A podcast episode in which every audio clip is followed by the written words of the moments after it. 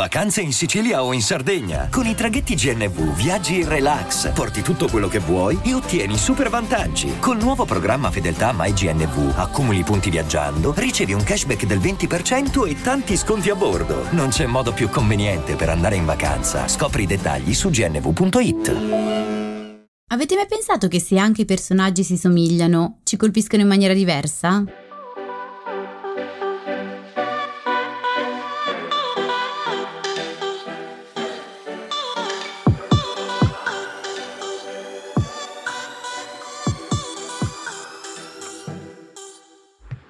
Benvenuti in questo nuovo episodio di TV Therapy, il podcast dove usiamo le serie TV per capire meglio noi stessi, le nostre emozioni, le relazioni, gli impantanamenti vari. Io sono Alessia, psicologa e psicoterapeuta e su Instagram mi trovate come Io non mi stresso. E io sono Giorgia, scrivo di serie TV e su Instagram mi trovate come Tellis, che è un blog che racconta le serie TV come meritano. Allora, in questo episodio cerchiamo di capire perché davanti a uno stesso comportamento reagiamo in maniera diversa a seconda del personaggio che lo compie. È una questione che era emersa alla fine dell'episodio del podcast in cui avevamo utilizzato Peaky Blinders per capire meglio come funziona l'interpretazione dei sogni. Sì, sto pensando che a chi non piace Peaky Blinders in questo momento pensa no, no, ancora, però sì, era una, stata una specie di illuminazione in cui ti avevo quasi convinta a vederla. Mm, sì, ma non ci sei riuscita. Io rientro comunque no. nella schiera di quelli che Peaky Blinders non so se non piacciono o meno, ma non credo che, che lo guarderò. Uff. E quindi non vi preoccupate, amici di questo podcast, non parliamo esattamente di Peaky Blinders, cioè eh, sì, ma eh, prendendo un personaggio e poi raccontando un po' quello che avviene nelle, nelle nostre relazioni in realtà. Allora, che cosa era accaduto in quell'episodio, che peraltro secondo me rimane uno dei migliori di questo podcast. Sì. Allora, c'era stato un momento di commozione e tenerezza nei confronti del protagonista, il gangster Tommy Shelby, che pareva quasi un ossimoro rispetto al suo comportamento un po' da duro perché fa cose riprorevoli. E mm, in quel momento c'era subito venuto in mente Walter White il professore narcotrafficante protagonista di Breaking Bad e ci eravamo un po' stupite mm, non troppo in realtà però ci eravamo un po' stupite eh, domandandoci come mai nei suoi confronti la percezione della mh, mm, maggior parte degli spettatori fa un percorso opposto. Cioè per quanto riguarda eh, Walter White si parte volendogli bene e poi gradualmente si prova repulsione nei suoi confronti? Ecco, la risposta breve è che è una questione di controtransfert, un meccanismo che, eh, sebbene ascoltato, ci offre importanti informazioni circa la persona che abbiamo di fronte. Eh, siccome è un discorso che avevamo lasciato un po' in sospeso, lo riprendiamo proprio in questo episodio e vi raccontiamo meglio che cos'è il controtransfert, ma soprattutto come possiamo osservarlo all'interno delle nostre relazioni, appunto. Ma prima, rullo di tamburi per il momento enciclopedico, che a questo punto direi dovrebbe parlare parlarci di Breaking Bad, ma boh, se vuoi anche rinfrescarci brevemente la memoria su Breaking Blinders, vai. Ok, allora se proprio devo, solo perché me lo chiedi, Parlerò anche di Peaky Blinders, fermami se non riesco a farlo da sola. Per chi ascolta per la prima volta questo podcast, Giorgia è una piccola fan di Peaky Blinders. È una delle mie tre serie, sì. 3-4 serie preferite. Ecco. Esatto. Comunque, dicevo, parliamo di Peaky Blinders così possiamo collegarci poi a Breaking Bad e focalizzarci sulle percezioni che ci suscitano i protagonisti di queste due grandi serie crime. Allora, partiamo. Peaky Blinders avevamo detto essere un capolavoro di serie tv britannica che si è appena conclusa, ma c'è ancora un film in arrivo, e che nell'ultimo decennio ha raccontato la storia molto romanzata dei Peaky Blinders, una banda criminale attiva a Birmingham nel primo Novecento. In particolare ci eravamo focalizzati sul suo protagonista, Tommy Shelby, il capo dei Peaky Blinders, nonché un uomo di origini irlandesi e rom di bassa statura ma di enorme carisma che, dice lui stesso, fa cose molto brutte, tra cui prendere a rasognate i nemici con una lametta cucita nel cappello. Per la gioia di Alessia, uno dei motivi per cui non guarda questa sì, serie. Esatto. La principale caratteristica di Tommy Shelby è infatti che, avendo vissuto situazioni terribilissime durante la prima guerra mondiale, non ha paura di morire e un uomo che non ha paura di morire non teme nemmeno le conseguenze delle sue azioni. Però nei due episodi del podcast che gli avevamo dedicato, avevamo visto come Tommy Shelby non ce la contasse proprio giusta e avesse in realtà una gran paura di morire e di essere davvero una cattiva persona, che si manifestava soprattutto in maniera inconscia attraverso sogni e allucinazioni. Non solo, avevamo notato anche come più la serie avanza, più Tommy Shelby affronta un percorso doloroso, facendo emergere questo suo lato più vulnerabile, tutto il contrario cioè di quello che accade in Breaking Bad. Sì, quindi teniamo da parte questo mini riassunto e dici, cos'è Breaking Bad? Allora, Breaking Bad è una serie tv americana andata in onda sul canale via cavo AMC tra il 2008 e il 2013 con un budget non bassissimo ma comunque abbastanza tirato e con un successo di pubblico cresciuto molto lentamente finché Netflix non è arrivata a farla conoscere al resto del mondo dandole una gran bella spinta. Potremmo dire che nell'Olimpo delle serie tv Breaking Bad è una delle idee più venerate,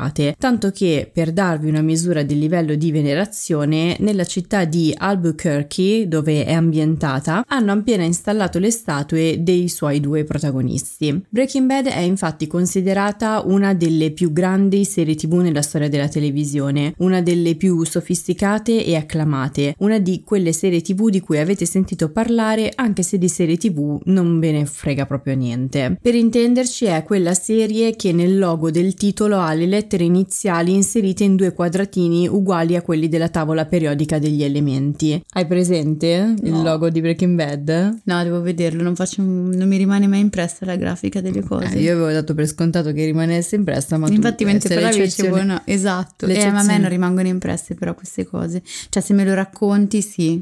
Infatti ho in mente delle scene perché me le raccontate, me le sono immaginate, ma non mi rimane impressa la grafica delle cose. Allora adesso te la racconto. Nel logo di Breaking Bad le BR di Breaking e BA di Bad stanno per bromo e bario, due elementi chimici dagli effetti opposti, come opposti sono i suoi due protagonisti. Il titolo della serie e la sua grafica ci torneranno poi utili nel corso di questo episodio, quindi conviene tenerli a mente. Perfetto. Tienili a mente anche se non te li ricordi. Ma no, io sono brava, questa è una questione proprio di tipo di memoria, io sono brava nel riconoscimento, quindi se me la metti davanti avendo una memoria mh, fotografica ben sviluppata la ricordo, se devo rievocarlo senza che nessuno mi dia uno stimolo non ci riesco. Vabbè, faremo una puntata su rievocazione e riconoscimento Ok, a livello beh. neuropsicologico. Mannaggia. Vabbè, comunque dicevamo, Breaking Bad è ambientata a Albuquerque, la città più popolosa del New Mexico, nel sud degli Stati Uniti, e si avvia quando Walter White, un mite uomo di mezza età che fa il professore di chimica in un liceo locale, viene diagnosticato un tumore inoperabile. Il problema è che non solo Walt non ha una copertura assicurativa che gli consenta di curarsi, ma le sue finanze non sarebbero sufficienti a garantire un futuro alla sua famiglia, che non si trova nella migliore delle situazioni. Il figlio adolescente ha una paralisi cerebrale che lo rende solo parzialmente autonomo, mentre la moglie è incinta della loro secondogenita. Tra l'altro la moglie è il personaggio più odiato nella storia della televisione, non si capisce su di- bene perché. anche su di lei sarebbe da fare un episodio. Esatto, però sulle reazioni del pubblico. Sì, sì, Eh. interessante. Esatto, Ehm, quindi così che quando eh, Walter White si imbatte casualmente nel giovane Jesse Pinkman, un suo ex studente mh, diventato un piccolo spacciatore della zona, Walt gli propone di mettersi in società per produrre cristalli di metanfetamine per poter accumulare più denaro possibile prima di una sua eventuale morte. Grazie alle conoscenze chimiche di Walt, il prodotto si rivela di qualità nettamente superiore rispetto alla concorrenza, con una purezza del 99,1%. La serie segue quindi Walt e Jesse nel loro progressivo farsi largo nel mondo della droga partendo da un laboratorio improvvisato nel retro di un carper scassato, celebre l'immagine di lui mutande nel deserto che cucina, e fino a raggiungere le figure più influenti e pericolose del narcotraffico, con tutte le complicazioni che ne conseguono per sé e per le persone che li circondano. E veniamo dunque a noi. Com'è che gli spettatori vivono questi due personaggi? In maniera molto diversa quasi opposta e questo benché siano entrambi due antieroi che fanno cose legalmente e moralmente assai discutibili e soprattutto le loro azioni non siano soltanto autodistruttive ma anche distruttive nei confronti delle persone a loro più vicine. Partiamo da Tommy Shelby. È un gangster tutto d'un pezzo con un'espressività glaciale quasi anestetizzata che fa cose molto riprovevoli. Eppure gran parte degli spettatori di Peaky Blinders si colloca spontaneamente dalla sua parte e crea una connessione con le sue emozioni. Non solo, più la serie avanza, più si sviluppa nei suoi confronti una specie di senso di protezione, si prova tenerezza. L'hai provato anche tu che non hai visto la serie? Sì, poi sempre sottolineiamolo, pur senza giustificare le sue azioni, eh, perché però è comprendere probabilmente. Esatto. In Breaking Bad invece questa tenerezza non emerge nemmeno nei primi episodi, cioè nemmeno quando Walter White avrebbe più di un elemento per suscitarla. È una persona mite e sommessa, un padre di famiglia responsabile, un uomo di mezza età che ha appena scoperto di avere poche possibilità di sopravvivere a un cancro, che fa due lavori per lasciare un'eredità dignitosa a moglie e figli e ciò nonostante viene vessato in continuazione da praticamente chiunque. Il cognato agente dell'antidroga, proprio qui ironia della sorte, i suoi studenti, i datori di lavoro. Questo aspetto è piuttosto insolito da un punto di vista seriale, in parte perché conoscere da vicino un personaggio e i suoi trascorsi consente in genere di creare con lui una connessione e comprenderne le azioni, in parte perché è difficile che un antieroe venga poco apprezzato dal proprio pubblico, cioè si oscilla sempre tra il eh, non mi piace quello che sta facendo però lo seguo e sto dalla sua parte, in questo caso mh, mm, non accade. In Breaking Bad infatti è come se a pelle gli spettatori percepissero di non dover fidarsi del tutto di Walter White e col passare degli episodi la serie gli dà ragione, rivelandolo come un personaggio sempre più spregevole. Più la serie avanza, più nei confronti di Walter White si genera un sentimento di repulsione. Repulsione è proprio la parola perfetta per ehm, descrivere questo sentimento e credo che così a memoria sia uno dei pochissimi protagonisti televisivi antieroici con cui ciò accade accade? Allora, questo annusare nell'aria, il, questa malfidenza nei confronti di eh, Walter White di cui racconti e eh, il cambiamento di, di, vissuti, di reazione eh, per quanto riguarda invece Tommy Shelby non è casuale e secondo me torna utilissimo per capire meglio il motivo per cui dinanzi a due comportamenti apparentemente simili, agiti da due persone diverse, reagiamo in modo differente. Sulla carta quel comportamento è il medesimo, eppure la nostra reazione di pancia ha sfumature, reazioni differenti. Come mai questo accade? A causa del controtransfert. Allora, spiegaci meglio quindi cos'è il controtransfert e poi se posso fare una domanda, ha a che fare qualcosa con il famoso transfert di cui si parla quando si ci si addentra appunto nel discorso sulla psicoterapia. Allora sì, parto dal transfer che così almeno poi chiudiamo la, la parentesi, ma sono due, due facce in realtà di, della relazione terapeutica. Sono due concetti che nascono in particolar modo in ambito eh, psicanalitico, dove il transfer è sostanzialmente il trasferimento di emozioni, bisogni da parte del paziente sul terapeuta. Quindi il paziente è un po' come se ehm, si muovesse nei confronti del terapeuta come si era mosso rispetto a eh, persone del suo pass- significative del suo passato. Quindi proietta su di lui pensieri, emozioni che sono propri in realtà e eh, è un po' come se muovesse il filo eh, del, del terapeuta in qualche modo e quindi il terapeuta è in parte il terapeuta e in parte eh, la rappresentazione di quella che è stata mia mamma, mio papà, un'altra figura di riferimento. Questo è il, il transfert, detto in, in, pochissime parole ovviamente. Mentre il controtransfert, sempre termine psicanalitico, poi dopo insomma vediamo un attimino come utilizzarlo noi, eh, che indica invece le reazioni emotive di pancia proprio che il terapeuta ha nei confronti eh, del paziente. Sono legate le due cose perché molto spesso il controtransfert ha a che fare con il transfer, quindi tu paziente che cosa mi stai proiettando addosso? Addosso, in che modo mi fai sentire sulla base di quelle proiezioni, quindi contro transfert, in questo senso una controreazione Perfetto. a quello che tu stai trasferendo su di me. Ciò che prova il terapeuta è infatti in parte legato al proprio vissuto e al proprio modo di essere, in in parte al modo di essere del paziente e appunto ai trasferimenti che eh, il paziente fa sul terapeuta. Di fatto è un po' un incontro tra eh, due pance, tra due inconsci. Nella vita quotidiana non è esattamente corretto parlare di controtransfer,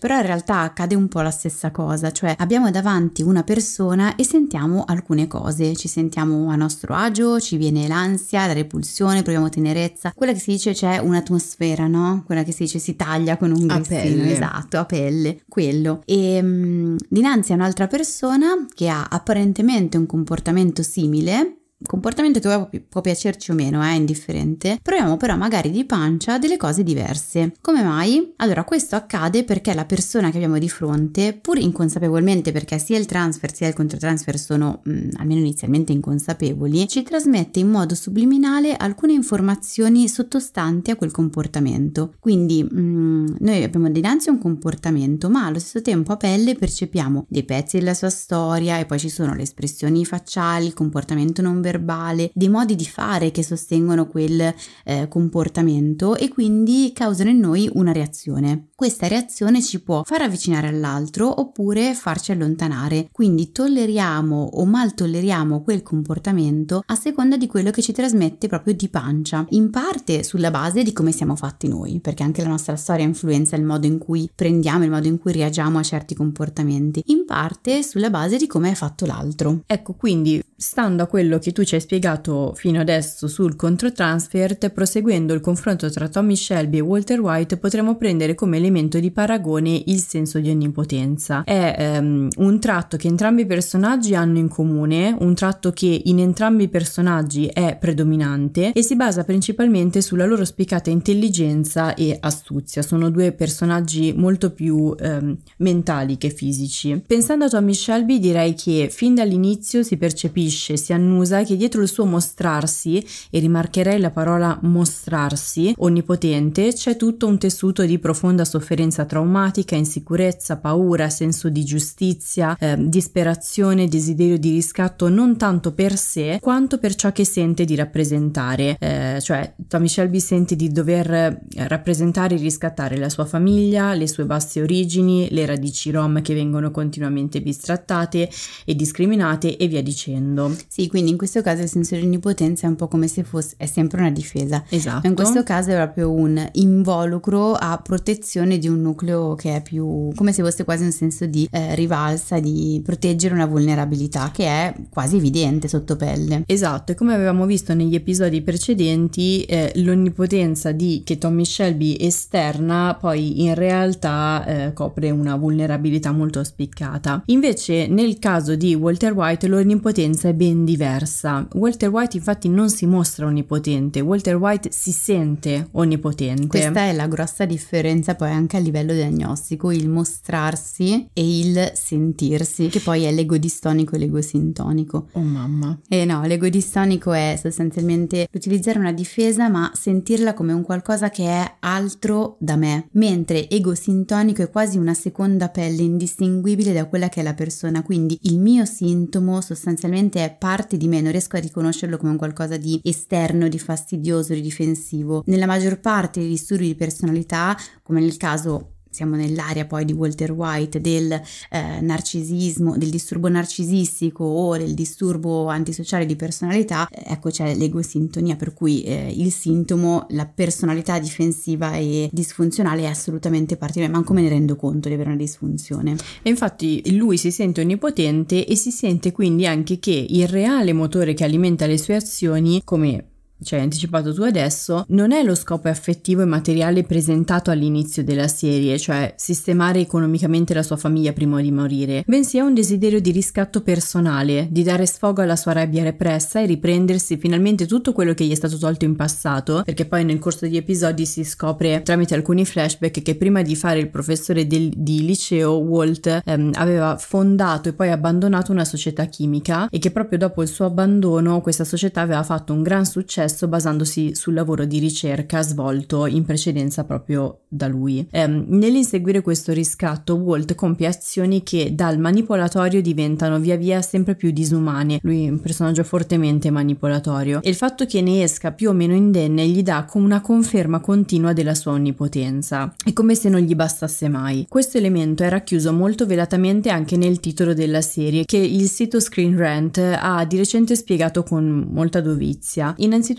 nello stato della Virginia, dove il creatore Vince Gilligan è cresciuto, eh, Breaking Bad è un'espressione che significa scatenare l'inferno. In maniera più ampia, negli Stati Uniti indica in gergo il passaggio a una vita criminale, cioè due ehm, significati che riflettono perfettamente il percorso di Walter White, perché se scateni l'inferno un po' di senso di onnipotenza ce l'hai, giusto? Un tantino. Sì. Ma soprattutto a darci un indizio del suo delirio di onnipotenza sono le iniziali del titolo. Allora, avevamo detto in precedenza che le BR di Breaking eh, stanno per bromo, mentre BA di bad stanno per bario. Ebbene, questi due elementi chimici hanno un effetto esattamente opposto. Il bromo è un ritardante di fiamma, cioè un elemento che serve a ridurre l'infiammabilità di alcuni materiali. Il bario invece viene usato nella produzione di fuochi d'artificio. Non lo sapevo, non sapevo nulla di tutto questo, molto S- interessante. Spero di averlo ri- riportato Chiederemo a giusto, Bressanini. Ecco, ecco.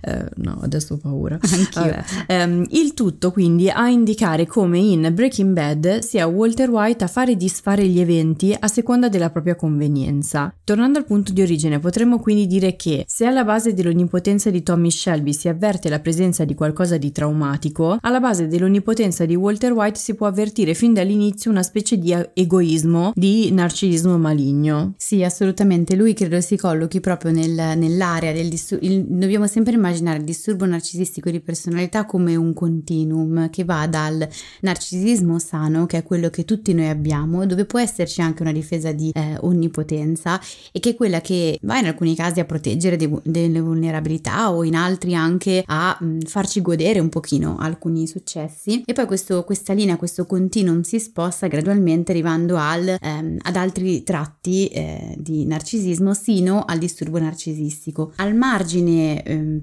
diciamo, opposto rispetto al narcisismo sano c'è il cosiddetto eh, narcisismo maligno, che è il confine con il disturbo antisociale di personalità. Quali sono le caratteristiche principali di eh, questo tipo di eh, disturbo? È un tipo di disturbo caratterizzato da una eh, pervasiva tendenza a mh, eh, non conformarsi alle norme sociali, quindi a eh, mettere in atto comportamenti che sono fuori dalle, dalle norme, fuori dalla, eh, dalla legalità, con un senso di autostima mh, molto elevato. Ovviamente le- le- l'autostima molto elevata in realtà non esiste, è sempre a copertura di un nucleo più piccolo, ma qua è talmente in fondo che è molto difficile poi in realtà da, da recuperare o da vedere all'esterno. Un'incapacità di accettare le norme sociali come regole di comportamento e soprattutto una mh, difficoltà, se non impossibilità, a provare sentimenti di rimorso, di colpa nel momento in cui quel comportamento viene eh, agito. Quindi se l'altro viene sempre utilizzato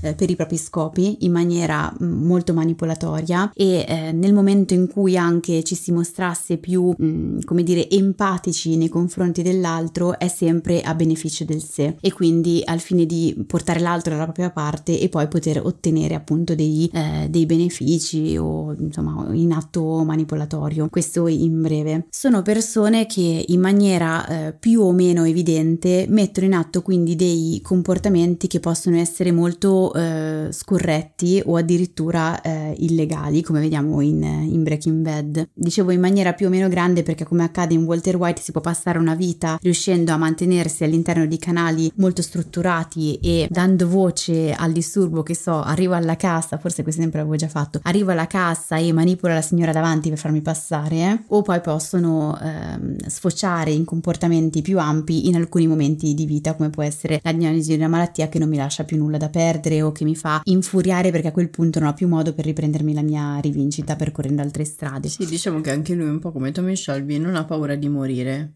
Ad esempio, Almeno... per motivi differenti. Esatto. Anche in altri disturbi si mettono in atto dei comportamenti che possono essere apparentemente antisociali, anzi che lo sono nella forma e quindi eh, dei comportamenti per cui si, eh, so, eh, si commettono atti illeciti, quindi si ruba, si uccide, si tira fuori la lametta dal cappello e anche questi sono comportamenti eh, che sono devianti e quindi eh, deviano da quelle che sono le norme sociali. Dove sta la differenza? Nella sostanza. Innanzitutto nel eh, senso di colpa che nel caso di alcuni disturbi come quello antisociale non si riesce a provare e eh, mentre invece in altri tipi di disturbi come ad esempio il disturbo traumatico che è quello che potrebbe caratterizzare Tommy Shelby eh, si prova. E nel disturbo antisociale si nota proprio una freddezza emotiva, un distacco dalle proprie emozioni e molto spesso anche da quelle altrui che invece manca nel disturbo traumatico. O come abbiamo visto nelle puntate relative negli episodi relativi a Peaky Blinders può esserci un distacco, una difficoltà ad entrare in contatto con quelle che sono le proprie emozioni e con quelle altrui, ma è come se fosse una distanza minore. Ecco, mettiamola così per capirci meglio, visto che entrambi i disturbi in realtà arrivano da una storia traumatica, ma poi lo sviluppo è differente. Nell'episodio di questo podcast in cui avevamo parlato del trono di spade, faccio riferimento perché lì poi c'è l'approfondimento maggiore, eh, avevamo parlato del triangolo vittima, eh, persecutore barra carnefice e salvatore. Che cos'è? Allora, quando eh, da bambini si è sottoposti a dei traumi, soprattutto se molto grossi e o ripetuti nel tempo, l'identità è possibile che venga frammentata in più parti, c'è una dissociazione eh, del, dell'identità. Questa dissociazione fa sì che all'interno della persona rimangano dei pezzettini praticamente della, della propria storia e delle figure che l'hanno popolata, quindi pezzettini di quello che è stato il Salvatore, pezzettini di quello che è stato il carnefice, pezzettini del, del bambino vittima e eh, però a seconda di come questo triangolo si muove, di come queste parti si incastrano tra loro, è possibile poi avere diversi tipi di, eh, di disturbi, diversi tipi tipi di evoluzione poi della, della, persona. Sì, mi pare che avessimo fatto, se non ricordo male, l'esempio di quei pupazzi di Pasqua che all'interno hanno più ovetti e ogni ovetto è una parte della personalità, giusto? Okay. Questo accade in ognuno di noi, solo che normalmente queste parti in qualche modo si parlano, mentre quando c'è una dissociazione queste parti eh, si parlano molto poco. Che cosa accade? Che nel disturbo antisociale la parte carnefice mette sempre a tacere la parte più vulnerabile e la parte vittima. Quindi nel momento in cui si trova dinanzi a delle emozioni di vulnerabilità proprie e altrui, la parte carnefice è come se prendesse, anzi prende il sopravvento, ma in maniera anche spropositata in alcuni casi, mettendo a tacere non solo la parte vulnerabile, ma anche la realtà circostante. Quindi è probabile che nel caso di Walter White, in un momento di vulnerabilità spropositata come quello della um, malattia incurabile, esca poi fuori. Um, Assolutamente, okay. questa parte che diventa, è come se si mettesse alla guida totale della persona e dicesse tu parte vulnerabile vai a finire nel cestino della spazzatura non potrai mai più parlare in tutta la tua vita d'ora in avanti al comando ci sono solo e soltanto io perfetto. Quello che accade in altri tipi di disturbo come ad esempio nel disturbo eh, traumatico senza personalità antisociale è che invece le parti magari non si parlano ma possono venire fuori l'una o l'altra a seconda delle, delle situazioni. Quindi quello che intravediamo ad esempio in Tommy Shelby dove ci sono dei comportamenti di tipo antisociale, ma la personalità non ha uno stampo antisociale, è che vediamo la parte carnefice muovere i fili del comportamento, ma in sottofondo percepiamo e Tommy Shelby stesso sente, per esempio attraverso i sogni, anche la parte più vulnerabile che bussa per essere ascoltata. Questa maggior connessione tra le due non solo è prognosticamente migliore perché anche a livello terapeutico poi ci permette di fare tutto un lavoro che invece nel disturbo antisociale non è in genere fattibile, ma dà una diversa reazione proprio di pancia anche allo spettatore che eh, osserva la parte più vulnerabile e quindi può empatizzare maggiormente con Tommy Shelby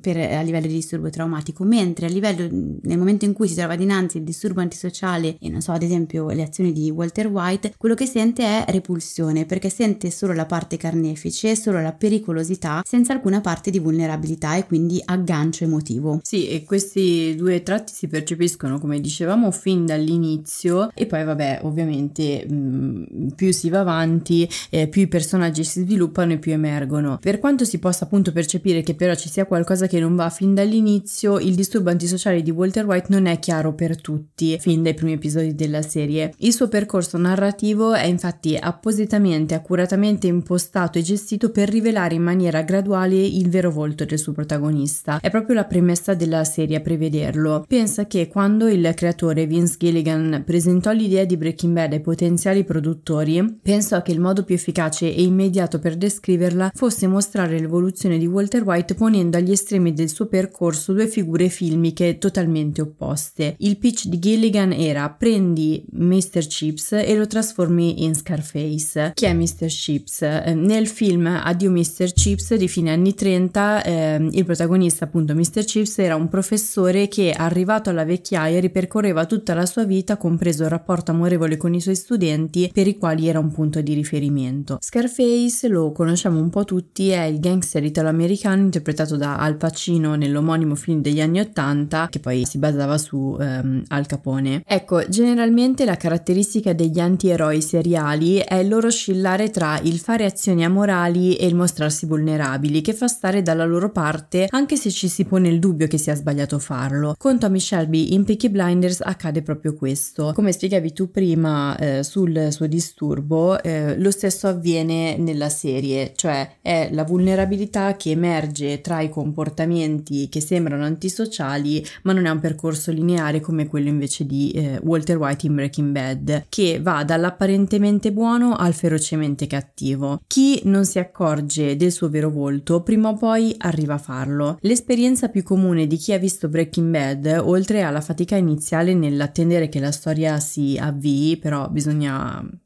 pazientare e poi si avvia, è che nel corso degli episodi arriva un punto in cui stare dalla parte di Walter White non è più sostenibile. Cioè noi siamo abituati che le serie TV crime ci fanno stare in genere dalla parte dell'antieroe di turno e quindi lo facciamo, ma a un certo punto mm, Breaking Bad lo rende insostenibile. Questo punto però varia a seconda della morale e del vissuto eh, di ciascuno spettatore. Sto per infilare uno spoiler pesantissimo dopo l'altro, però c'è chi inizia a provare provare repulsione quando Walter White lascia morire di overdose la fidanzata di Jesse, un ex tossicodipendente che potrebbe allontanarlo dal mondo della droga. Chi invece quando lo vede manipolare la moglie Skyler, che ripetiamo, cioè nonostante imbarba tutti i discorsi sulla manipolazione, sulla violenza sulle donne, resta uno dei personaggi più detestati nella storia della televisione. Oppure anche quando manipola lo stesso Jesse. O chi ancora quando eh, scopre la sua azione più disumana, ossia avvelenare condannare quasi a morte un bambino. Questo perché tutte queste azioni hanno come unico fine il riscattare o salvare se stesso. Walter White è un personaggio che genera repulsione perché fa sentire traditi. Il processo è un po' questo. Mi hai fatto intenerire presentandomi la più drammatica delle situazioni e poi ti riveli il più spettato dei personaggi. Il che però è un passaggio che ci potrebbe tornare utile anche nella realtà con eh, le relazioni che viviamo, no? Sì, che magari sono un pochino meno assolute rispetto a questa. Beh, si spera vero? Ci auguriamo, però insomma possiamo rip- guardare le cose più eh, estreme per poi ridimensionarle, quelle più estreme si vedono semplicemente meglio. C'è un errore che facciamo molto spesso nelle relazioni ed è quello di valutarle in maniera assoluta, ossia mi piaci, o non mi piaci e questo genera confusione e spesso porta a comportamenti che sono anche molto ambivalenti perché non tiene conto di quello che abbiamo dentro. Allora è abbastanza naturale pensare per polarità perché sentiamo di dover prendere una decisione sulla persona che abbiamo di fronte per valutare poi come comportarci di conseguenza. Quindi sto vicino o sto lontano, è meglio stare con te o senza di te. Ma questo però non corrisponde a ciò che proviamo verso le altre persone che in genere è più eh, tridimensionale, più complesso, costituito da maggiori fa- sfaccettature anche di segno opposto. Quindi ascoltarle, pensiamo che generi confusione, in realtà consente di farne buon uso e muoverci più consapevolmente in quella relazione. Quindi provare ad ascoltare tutto ciò che arriva dalla nostra pancia può essere utile anche se apparentemente pare conflittuale o comunque è molto difficile integrare quelle reazioni così diverse. Però prendiamo l'esempio di questi personaggi e poi proviamo a trasportarlo nella realtà e quindi nelle relazioni che, che abbiamo nella realtà quotidiana. Allora, come mi fa sentire Tommy Shelby sin qui, che cosa provo per lui? E provo a raccontarmi proprio tutte le varie reazioni che ho provato nei suoi confronti pur contrastanti e quando c'è una mh, mm, sensazione che mi pare un po' inaccettabile, che mi pare un pochino stonare, di cui non sono propriamente convinta, una che dico la provo ma non mi va tanto di ammetterlo, ecco, forse proprio su quelle eh, è interessante stare più attenti perché sono quelle che ci danno maggiori indicazioni relative al controtransfer. Sì, nel meccanismo del mi piaci, non mi piaci che hai descritto ci siamo peraltro imbattute proprio nel trattare il confronto tra Tommy Shelby e Walter White. Finora infatti abbiamo parlato di sensazioni che la maggior parte degli spettatori dicono di provare o aver provato durante la visione di Peaky Blinders o Breaking Bad. Però non si tratta di sensazioni universali. C'è anche ad esempio chi ha scritto, mm, non so, eh, il mio fidanzato non sopporta l'egoismo di Tommy Shelby oppure ricordo un messaggio eh, riesco a comprendere Walter White mentre non sopporto Tommy Shelby, cioè l'opposto di quanto detto finora. E credo che in questi casi ci sia una valutazione più razionale del personaggio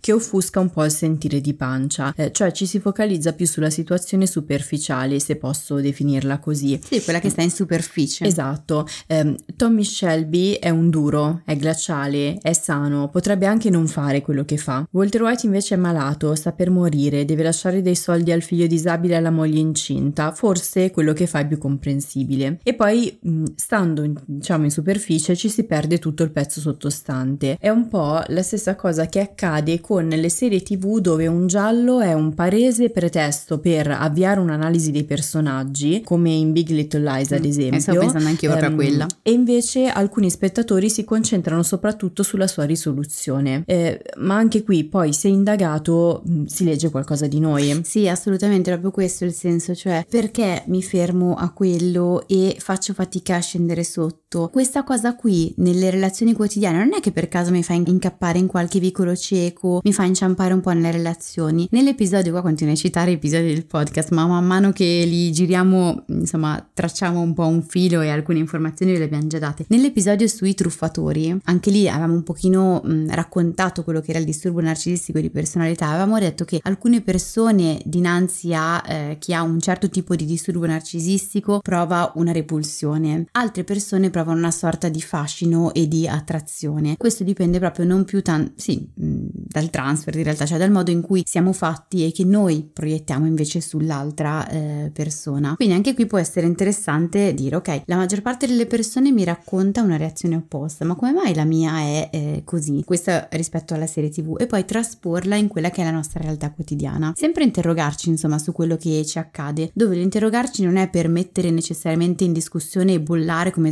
sbagliate le reazioni che abbiamo, ma dargli un significato che poi può renderci più consapevoli e quindi eh, farci incia- inciampare in quelli meno facilmente in quelli che sono chiamati i fallimenti relazionali. Ecco, tra l'altro a questo proposito posso dirti una cosa magnifica. Addirittura. Si sgancia vai. l'aneddoto. In Breaking Bad, per coprire la sua identità di narcotrafficante, eh, Walter White sceglie lo pseudonimo di Heisenberg. Si fa chiamare Heisenberg e tutti dicono chi è questo misterioso Heisenberg? È lui. Eh, il che si riferisce al fisico Werner Karl Heisenberg, conosciuto soprattutto per aver elaborato il principio di indeterminazione. E, guarda caso, il principio di indeterminazione è conosciuto in, pare- in parole poverissime, molto povere le mie, per esprimere l'idea che la natura delle cose cambi a seconda della persona che le osserva. Quindi una coincidenza perfetta per il nostro discorso sul controtransfer. Non ti faccio un applauso solamente perché poi infastidisce ascoltato in cuffia, però va bene, te lo faccio moralmente. Eh, allora metto, adesso metto una traccia del, dell'applauso. Traccia ecco. applausi. Le risate finte possiamo inserire anche. È vero. No, quelle bastano le L'applauso nostre. quello da sitcom. Esatto, quello. quello intendevo. Allora, siamo giunti alla fine di questo episodio. Come al solito vi lasciamo um, suggerendovi tre serie tv simili. Allora, il primo è non è una serie tv. E allora basta, ricominciamo. Esatto. È un film eh, che probabilmente chi ha visto Breaking Bad avrà sicuramente visto, però lo segnaliamo lo stesso, è El Camino, che al momento si trova su Netflix. È il film sequel di Breaking Bad, incentrato sul personaggio di Jesse Pinkman, di cui completa il percorso evolutivo. Per me è stato uh, abbastanza rivelatore, nel senso che mi ha fatto comprendere in maniera ancora più chiara come Breaking Bad non abbia un solo protagonista, bensì porti avanti in realtà due percorsi paralleli che si muovono in direzioni opposte. Quello di Walter White che dal buono si rivela cattivo e quello di Jesse Pinkman che da cattivo si rivela buono. In questo episodio eh, l'idea iniziale era proprio fare un confronto tra eh, Walter White e Jesse Pinkman. Poi però ci siamo resi conto, cioè io mi sono resa conto, ehm, di non avere sufficienti elementi sul passato del personaggio di Jesse Pinkman per poter parlare di una base traumatica dietro le sue tendenze tossicodipendenti e criminali. Sì, anche se, mm, cioè diciamo, nessuno diventa tossicodipendente o criminale senza un trauma alle spalle, cioè eh, non si nasce così. Certo, però come me la, me la inventavo, non no, potevo, vero, bene, eh, okay. cioè se vuoi potevo inventare una una storia, ma non sono sceneggiatrice, non credo che ne sarebbe uscita bene.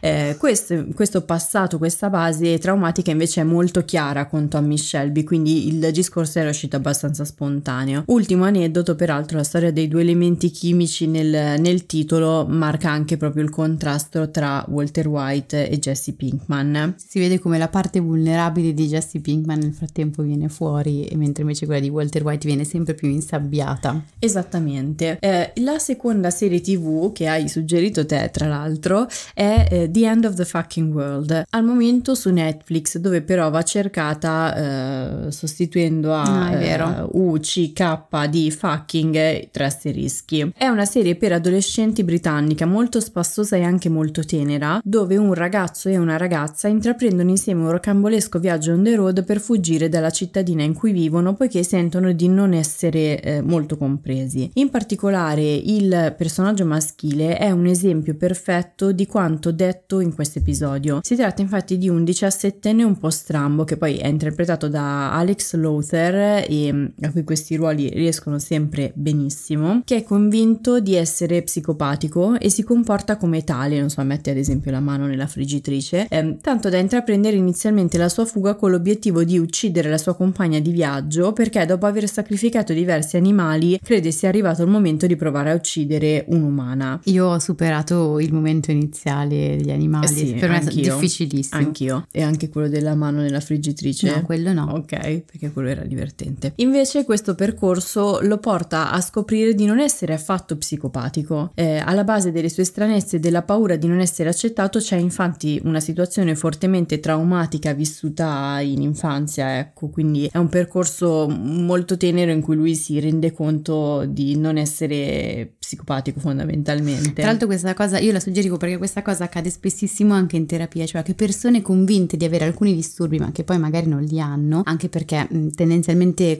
chi ha un disturbo antisociale di personalità, una psicopatia che poi insomma eh, molto spesso vengono quasi so- pressoché sovrapposte le due diciture, cioè non è che arriva in terapia dicendo ti ho un disturbo antisociale, manco si lo riconosce e manco lo problematizza. Invece le persone che se lo pongono addosso arrivano problematizzandolo e cercando di convincerti anche di questo stesso e per un po' ci caschi pure quello che accade poi anche all'interno della serie che per un po' ti dici ma chissà se effettivamente eh, lo è o no. Poi metti la mano nella friggitrice e dici ok non lo è perché nessun personaggio persona con disturbo antisociale lo farebbe. Ma è anche lo stesso meccanismo che accade in, uh, in Peaky Blinders cioè lui convince di essere una cattiva persona, ah, eh, però poi ha una forte paura di essere davvero una cattiva, di scoprirsi davvero una cattiva persona. Sì, è la, la sindrome, forse avevano detto la sindrome dell'impostore a livello pro quella. Comunque sì, è molto, è molto interessante in realtà. E anche questo in realtà guardatelo, questo è sempre portato un pochino all'estremo perché si parla di traumi grossi e di personalità che poi hanno, cioè delle conseguenze grosse sul piano della personalità, ma possiamo ritrovarlo anche molto più in piccolo, cioè quante volte convinciamo convinciamo gli altri di proviamo a convincere gli altri di essere delle brutte persone, di non essere capaci a, di essere inadeguati, perché ne siamo convinti eh, noi stessi. E quindi insomma è interessante poi trasporlo anche un po' su di noi. Vai con l'ultima che anche questa secondo me è molto calzante. E anche questa però non l'hai vista. Vabbè, comunque no. la terza serie Però l'avrei suggerita. Ok, Mind Hunter, sempre su Netflix, oggi è una tripletta di Netflix. È una serie crime diretta e prodotta da David Fincher che racconta la nascita della psicologia criminale criminale negli Stati Uniti degli anni 70. I protagonisti sono due agenti dell'FBI e una psicologa che devono convincere i piani alti dell'FBI appunto che capire la psicologia dei criminali possa aiutare a risolvere anche casi futuri. Il loro progetto di ricerca consiste quindi nel girare le prigioni del paese per colloquiare con i peggiori criminali della storia americana, ehm, da Edmund Kemper a Charles Manson. La consigliamo perché ogni incontro con ciascun criminale è innanzitutto una palestra perfetta per connettersi con la propria pancia e valutare le sensazioni che trasmette riflettendoci sopra. Io credo che su questa serie ci torneremo perché i criminali hanno fatto delle cose che sono aberranti e le raccontano con una specie di narcisismo che è un po' infantile. Mm, eh, cioè il personaggio di Charles Manson che in altre serie tv viene descritto come, eh, non so, irreprensibile. Esatto,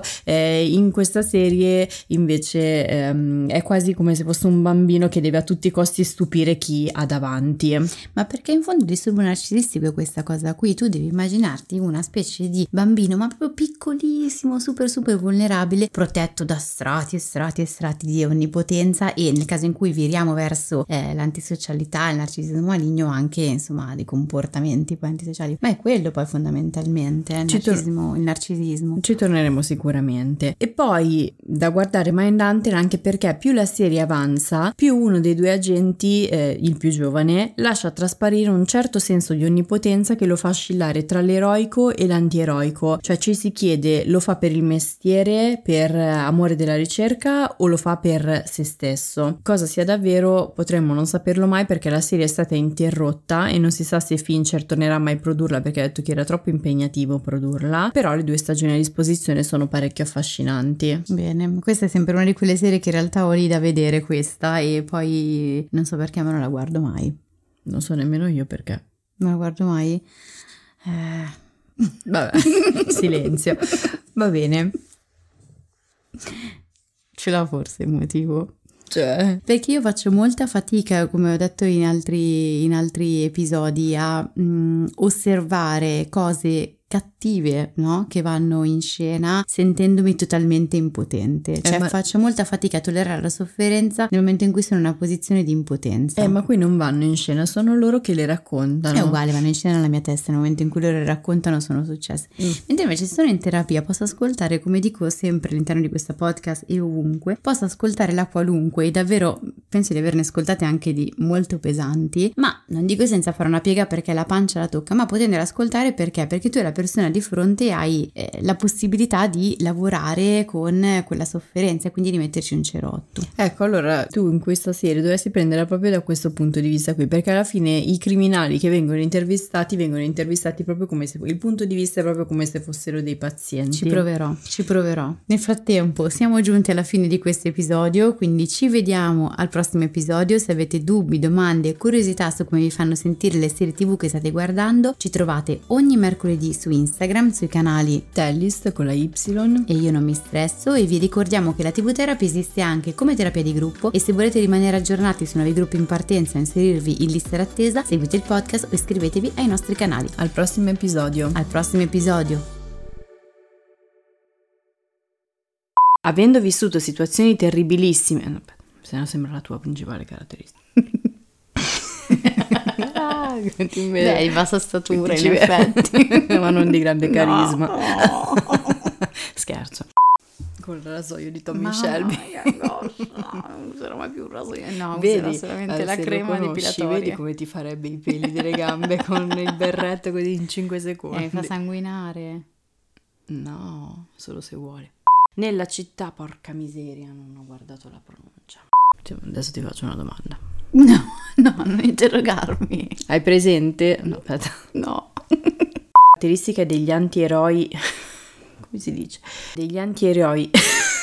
degli antieroi seriali è. Forse non era il caso di mettere antieroi seriali. Evidentemente no. Eh. Comunque questa via è la via in cui la gente ci mette più tempo del mondo a far manovra. Comprese noi. ah, io sono veloce.